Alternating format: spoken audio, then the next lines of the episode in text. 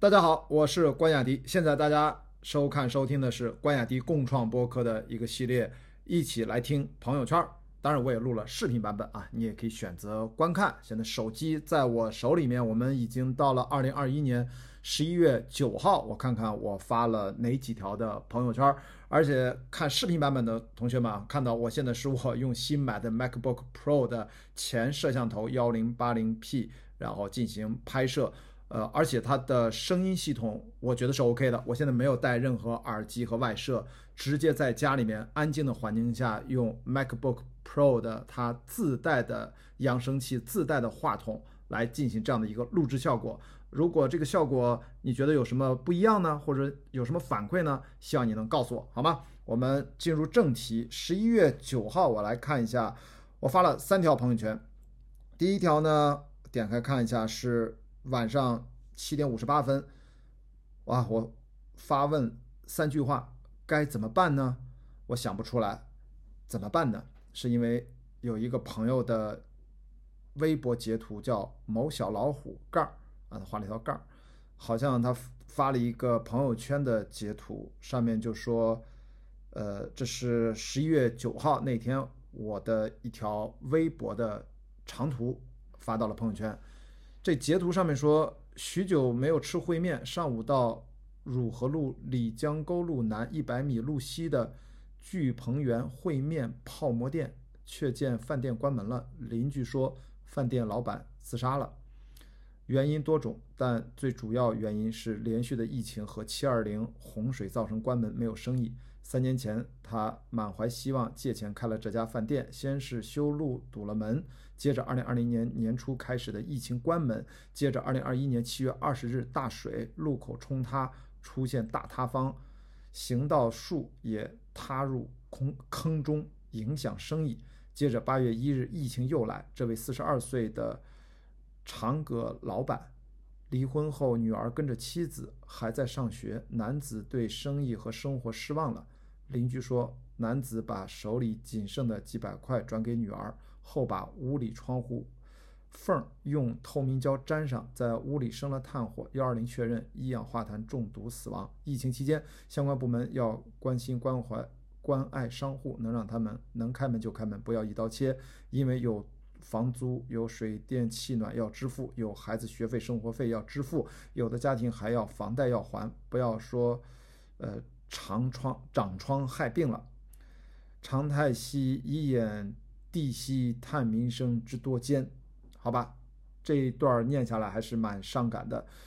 这个新闻后来有跟踪啊，而且我后面的朋友圈好像也做了一个回应，也有其他几个媒体和一些呃专业的记者吧，他们做了跟踪报道，也印证了这个事情是真实的。我经经常说，我们真正的中国的生活，不只是我身处在北京，不只是北上广。甚至是北京，你跑到五环之外，可能也是另外一番景象。中国之大，人口之多，生活不同的阶层啊，他的生活的方式、生活的品质参差不齐啊。我觉得真的是，特别是在这种特殊大环境下，看到这种消息，我觉得还是挺让人值得去深深入的想一想啊。我们应该怎么去安排，怎么去努力？去赢得自己想要的生活，当然我们是满怀着同情啊，看到这样的消息，也是一个家庭的破碎嘛。所以在疫情的大环境下，怎么能够让每个个体、每个家庭能够把正常的生活维持下去？这其实是一个真问题，这不是一个伪问题。我觉得这个我就别展开太多，好吧？我觉得咱们点到为止，大家知道这件事情，我们记录下来就 OK 了。这是十一月九号我发过的。十一月九号，应该也是晚上发了一个纯文字，也是八点十八分。紧接着又发了一条朋友圈，配了一张保罗·范霍温新片叫《圣母》的，呃，这个海报。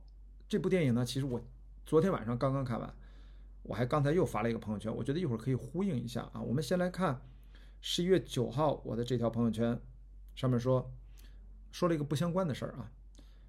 我已经在两个城市发现了一个细节。麦当劳里的桌面都可以直接无线充电了。第二个细节，为了防止感冒，昨天我去汗蒸，用了一下小店的充电宝，离开时还付了二十块。然后我就突然想到，不是这个二十块是否贵的问题，而是充电宝租用这个生意应该没有未来才好，因为未来每个人出行用电就像呼吸空气一样，属于基本人权，不应该额外收费。未来电能大概率费用趋近于零，一定会有绿色能源相关的技术爆炸发生，普通人用电不免费也差不多才对。就算不免费。但因为我个人认为用电和呼吸是基本人权之一，所以会有越来越多麦当劳这样的便民连锁店企业会向顾客提供随处可见的无线充电装备，还是免费的，因为它不需要收充电的钱，你买汉堡饮料就好了。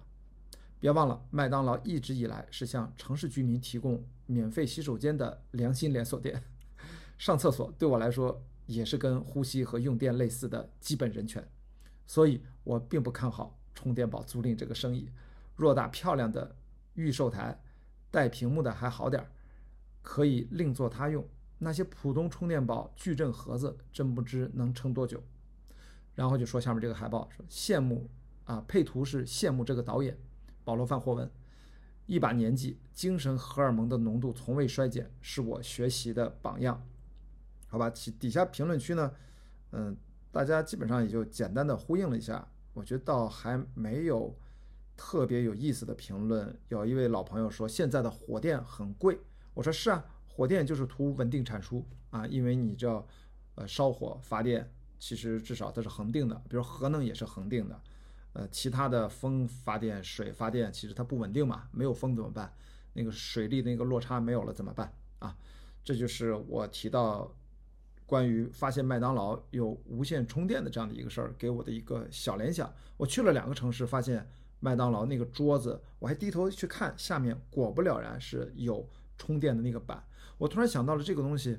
前一阵儿何同学有一个非常火的视频，他自己做了一个桌子，也可以自动的跟踪去给你的手机充电，对不对？其实是一样的，就是现在看来。这样的一个充电板的技术在更广泛的应用，所以我想到了移动充电宝这个生意，还有点让我小郁闷的，好吧？那关于保罗·范霍温这个片子啊，我是今天啊，我录这一条的时候是今天下午吧，然后我发了一个关于圣母的朋友圈，我就直接跟大家念一下，因为内容并不多啊，我就说下面配了他的豆瓣上的主页海报，一个是圣母的，一个是泰。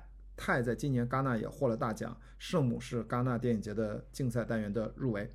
我的朋友圈，这是二零二一年的今天吧？今天是十一月二十一号。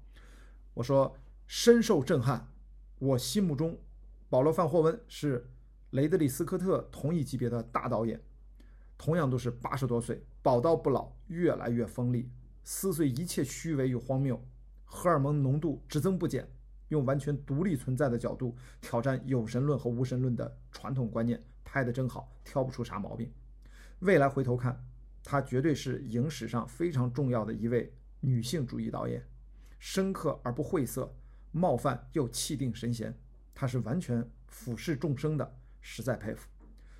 女主看着眼熟，查了一下，之前看过很多她的法语片，而且是七七年生的，真看不出来，精神气质。特别独特，范霍温镜头下的身体（括号裸体）（括号）从来不能只看，只看作情色，而是最有力的武器。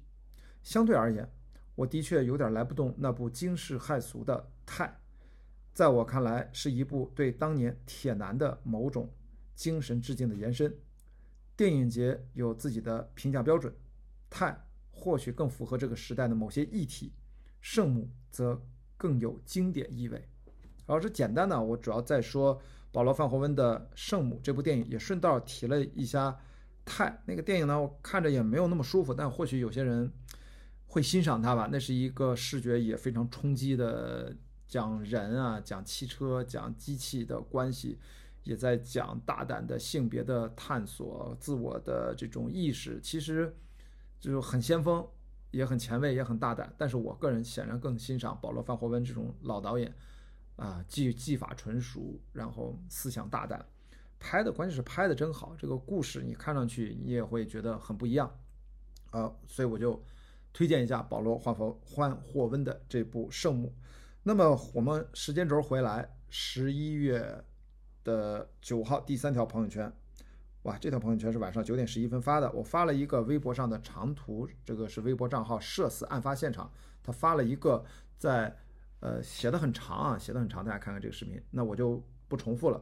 他主要在讲一个女生大学毕业生应聘去提交简历，中字开头的某号码公司，有点那种表现超出他的心理承受极限，就是明显的有男女招聘不公的现象存在，但是他们表面并不承认，导致这个当事人呢，讲述者他心情崩溃，然后就这样的一段经历吧，描述的。非常细节，主要是跟 HR 的这个沟通。那么我就直接来说我的评论啊，我就说国家鼓励生孩子，但目前的各种优惠政策应该无法解决女性在生育成本上的一些问题。我不是说政府必须托底这个生育成本，但问题现在扯嗓子估计鼓励三胎，那生育间生育期间的成本，要么企业承担，要么女性承担收入损失。这个喊口号就只是喊口号吗？企业如果敢招聘女员工，生育期政府是否有足够的生育补贴，这事儿才能操作得下去呢？我也希望企业可以招聘方面男女平等，但现实就是绝大多数企业做不到男女平等。单单就怀孕期用工成本这一件事儿，就把多少企业挡在了用工性别平等的门外。这还没说育儿成本呢，一方面是婴幼儿和少儿早期养育成本，另一方面（括号不分男女）（括号全职家长的社会价值如何体现的问题）。是的，为什么不能把全职家长看作一种全职工作，政府直接发部分的工资呢？上面这些问题，如果社会还能正常消化，自己解决早就解决了，但的确不能只喊口号鼓励生。但生育带来的一系列用工性别不平等、全职家长育儿成本过高和社会价值被长期忽视等一系列问题，也需要同步解决。好，这就是我简单的看到了一个社会上的一个网友讲述自己的经历，连新闻可能都谈不上，就是这样的一段经历给我的一点联想。呃，的确是男女在呃就业市场上的不平等，我相信每个人。都有自己的观察和体会，我们就不多展开了啊。这个好像是一个普遍存在的现实，但是它的背后，我刚才提到了三点嘛，就是这个成本，我们怎么办呢？怎么消化呢？这些钱从哪儿来呢？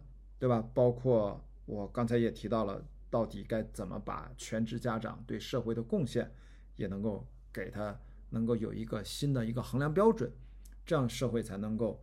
大家对养育后代可能会有更积极的想法，不然我们就换角度。我不是说你一定要生，那我们接受大家越生越越少的这个事实。只是中国啊，很多发达国家也是越生越少啊。现在一些发展中国家，非洲肯定啊还在持续的生，那我们就接受我们中国这个现状。那未来就是年轻人越来越少，那怎么办呢？这个我不是说一定要多生啊，我也不是说。一定就不生。总之，我们该怎么发展？我们要尽早的去面对这个现实，怎么去给予一个长远的一个发展的一个愿景？但这个事儿说来就复杂了啊，也不在我的专业领域之内，我们就点到为止，好吧？今天这就是嗯，关雅迪共创播客，一起来听朋友圈啊，或者一起来看朋友圈。二零二一年十一月九号的三条内容。